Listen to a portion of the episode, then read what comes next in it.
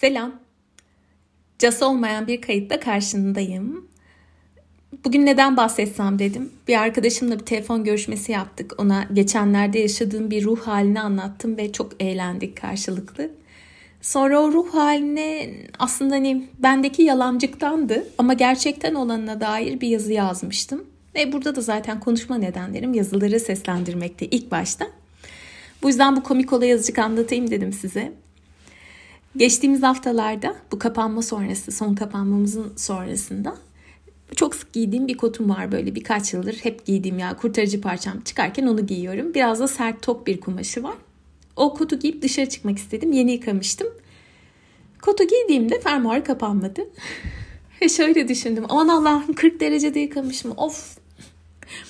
Tamam okey sorun değil dedim. Başka bir kotumu elime aldım. Hani o yıkanmamıştı bir kot e, kod kapanmadı. Bir 10 saniye kadar durumu kabullenemedim. Sonra hmm, galiba biraz kilo almışım. Evet evet biraz kilo almışım. Hmm, oldum. Bu hım noktası bende şuna gidiyor. E, kiloyla ilgili çok fazla bir derdim yok. Yani ben dert etmiyorum olanı biteni. Hayatımda çok zayıf olduğum, gerçekten zayıf olduğum dönemler oldu. Nispeten daha derli toplu olduğum dönemler oldu. Beden ne istiyorsa onu yaratıyor. Az çok onun farkındayım kilo ile ilgili. Zaten Just'ta da bunun üstüne çok konuşuyoruz. Beden devasının iradesinde gelişen bir olay ama insanın kendi bedenini de bilmesi iyi bir şey. Şimdi mesela benimkisi son anla dek kilo aldığını bana bile çaktırmıyor. Yani hiçbir fikrim olmuyor kilo aldığıma dair. Anladığımda genelde böyle belli bir baraj var o barajı geçtiğinde anlıyorum ben onu. Çünkü çok ince bölgeleri bir süre yatırım yapıyor vücutta. Sinsi sinsi. Sonra zaten azıcık öne çıkan bölgelere yatırım yaptığında ve böyle bir gömlek kapanmadığında ya da bir pantolon kapanmadığında aa diyorum bir şeyin sınırına gelmişim ama hangi ara oldu bu? Yani ne bileyim her şey iyi gidiyor gibiydi. Hani hiç bunu hissetmemiştim bu ana dek diye. Bir de orada şöyle bir psikoloji çalışıyor. Eğer mesela kilo verdiğimi hissediyorsam çok hızlı bir şekilde inceliyorum birkaç hafta içerisinde. Çünkü böyle aa kilo vermişim ne güzel böyle biraz incelmişim ben. Hani bu yaptığım yürüyüş işe yaramış son dönemde. Wow dediğimde o birkaç hafta incele incele gidiyorum. Evde oturup e, hamburger gerçi artık yemiyorum ama hani zamanda hamburger yesem bile böyleydi. Neyse tam tersi işleyen bir mekanizma da kilo aldığımda oluyor. Ne zaman kilo aldığımı hissetsem eyvah kilo almışım, eyvah kilo alıyorum, eyvah daha da kilo alıyorum, eyvah eyvah eyvah falan şeklinde gidiyor. Şimdi tabi burada aramızda teta healer'lar varsa onlara şşş hemşire işaret yapıyorum. Susalım arkadaşlar. Burada konumuz kazma değil. Neyse e, böyle birkaç gün geçti. Benim çok uzun süredir böyle aylara yayılmış bir programım vardı. Çok yoğun danışmanlıklarım vardı, eğitimler vardı.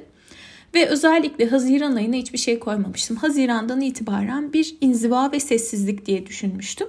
Ve sonra da Haziran ayında belki yeni bir oluşum, yeni bir hizmet de çıkarım diye düşünmüştüm.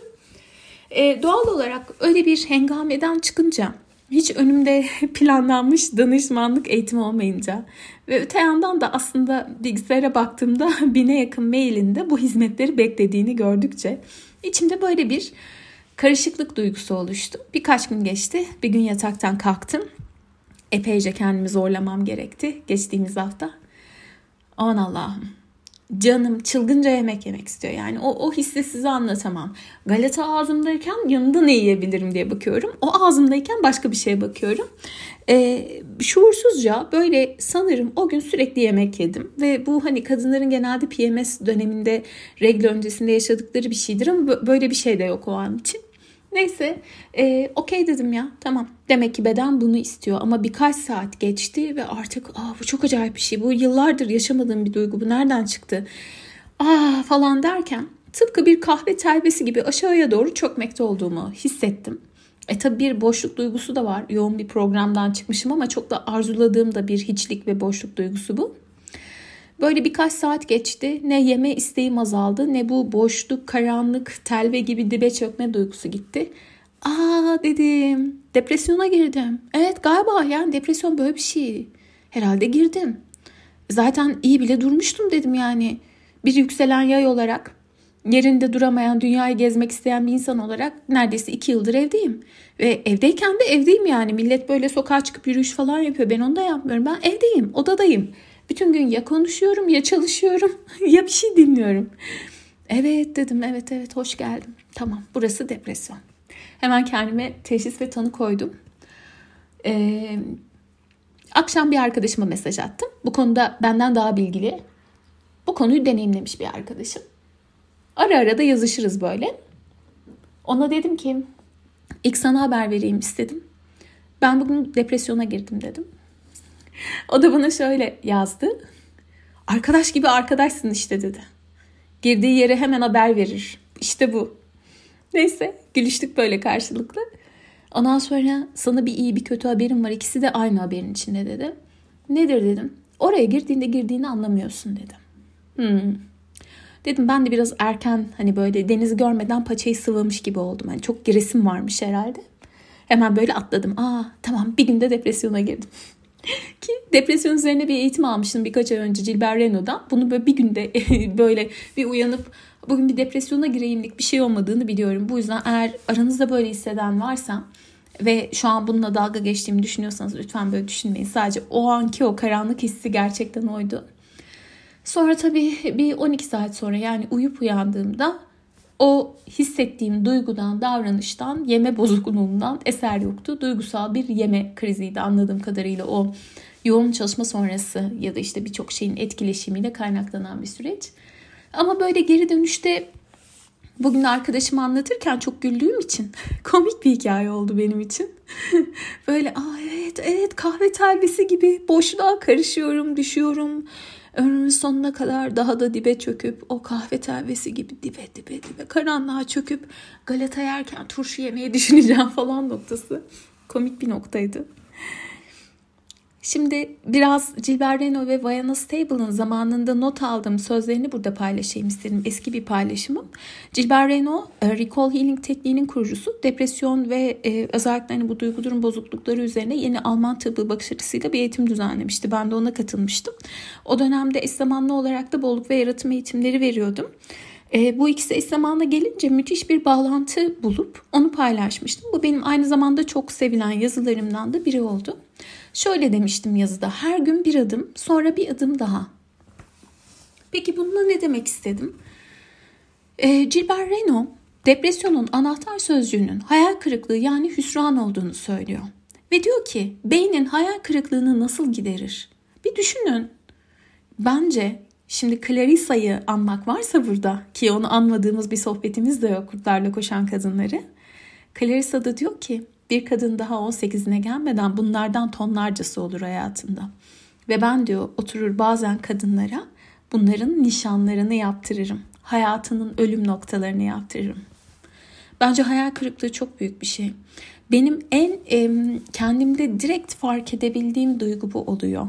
Belki hani düşüğü birçok şeyin önüne koyduğum için bu yaşamda ya da bir yükselen yay özelliğidir bilmiyorum. Ama bir düşünün bir konuda hayal kırıklığı yaşadınız. Sizce beyniniz bununla nasıl baş ediyor o an? Genellikle şöyle oluyor. Arzu etmeyi bırakıyor beyin. Yani arzudan sizi uzaklaştırmaya başlıyor. Çünkü eğer arzu duymazsanız bir daha böyle bir hayal kırıklığı, acı yaşamazsınız. Acıdan kaçınmak istiyoruz. Oysa ki acı aynı Halil Cibran'ın dediği gibi sevinçle kardeş. Birini dışarıda bıraktığımızda diğerini de aslında buyur etmiş olmuyoruz. Bu yüzden aslında çok büyük acıların arkasında bile çok büyük sevinçler olabilir.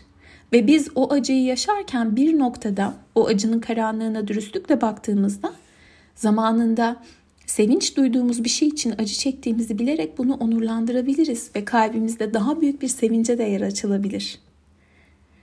Şimdi yeniden bu alıntıya dönersem, eğer diyor ki Gilbert Renault, Arzularınızın farkında olup onları isimlendirip ifade ederseniz bu hayatınızda çok şey değiştirir. Kendisi eğitimde bana ters köşe yapmıştı. bir rüyamı anlatmıştım. Böyle bir arzun mu var senin demişti. Ben de yani aa falan böyle hani keke, kekelemeli yani pek de bilmiyorum falan filan. Sonra gülümseyerek hiç de üstüme gitmeden şey demişti. Bunu onurlandır. Bu benim arzum de ve onurlandır e, tatlı bir aynaydı bana. Peki. Aynı şekilde şimdi daha önce çalıştığım birini hatırladım. Bu kişi e, birçok iş değişikliği yapan arka arkaya çünkü hiçbir e, şirkette istediği yeri alamayan işte mesela onun, onunla birlikte neredeyse aynı işi yapan kişilere diyelim araç tahsis ediliyor ona tahsis edilmiyor onlar terfi alıyor o alamıyor gibi düşünün ee, çok da iyi bir insandı ve şöyle demişti. Beni yanlış tanımanızı ve hatırlamanızı istemem. Ben bunlara takılacak biri değilim. Çalışma biterken şöyle demişti. Ben bunlara takılan biriymişim. Fark ettiğim için teşekkür ederim. İşin aslında onlara takılmakta kötü bir şey yok. İnsanız, arzularımız var. Arzuların evet tabii ki hani farklı bir formda algılandığı Budizmi ve Doğu felsefelerini şu an bir kenara bırakırsam ben kişisel olarak biraz şöyle düşünüyorum. O hani nasıl hangi bir hangi kelimeyi kullansam da bunu acaba en doğru şekilde anlatabilsem diyor bir yanım. Arzunun bu karanlık nesnesine belki dönüşen e, insanın diğer yaşayan varlıkların varlığına yok saydığı, saygısızlıkta bulunduğu yapısını geride bırakırsak. Hepimizin içinde bir arzu var değil mi? Mesela gerçekten benim şu anda yanıtlamam gereken bir sürü mail var. Bir sürü danışmanlık, eğitim.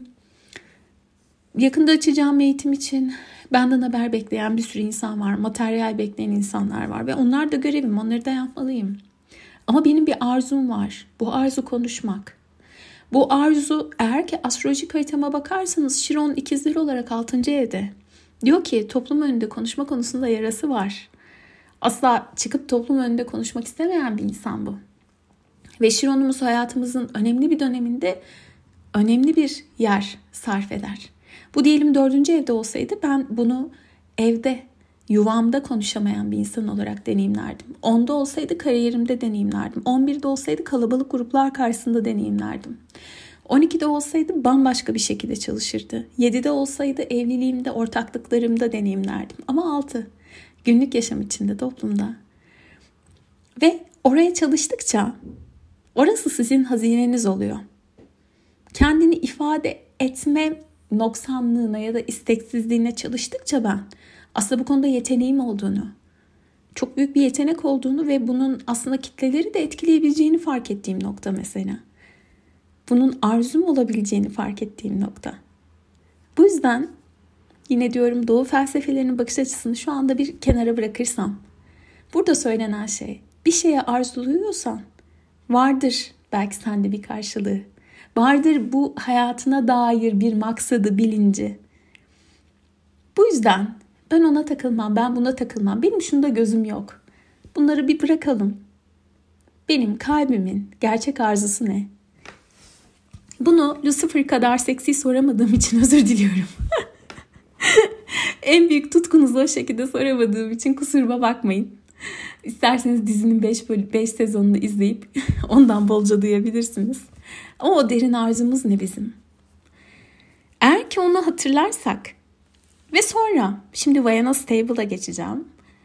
Onun dediği gibi önümüze bir liste koyarsak benim acaba kolay hedeflerim neler?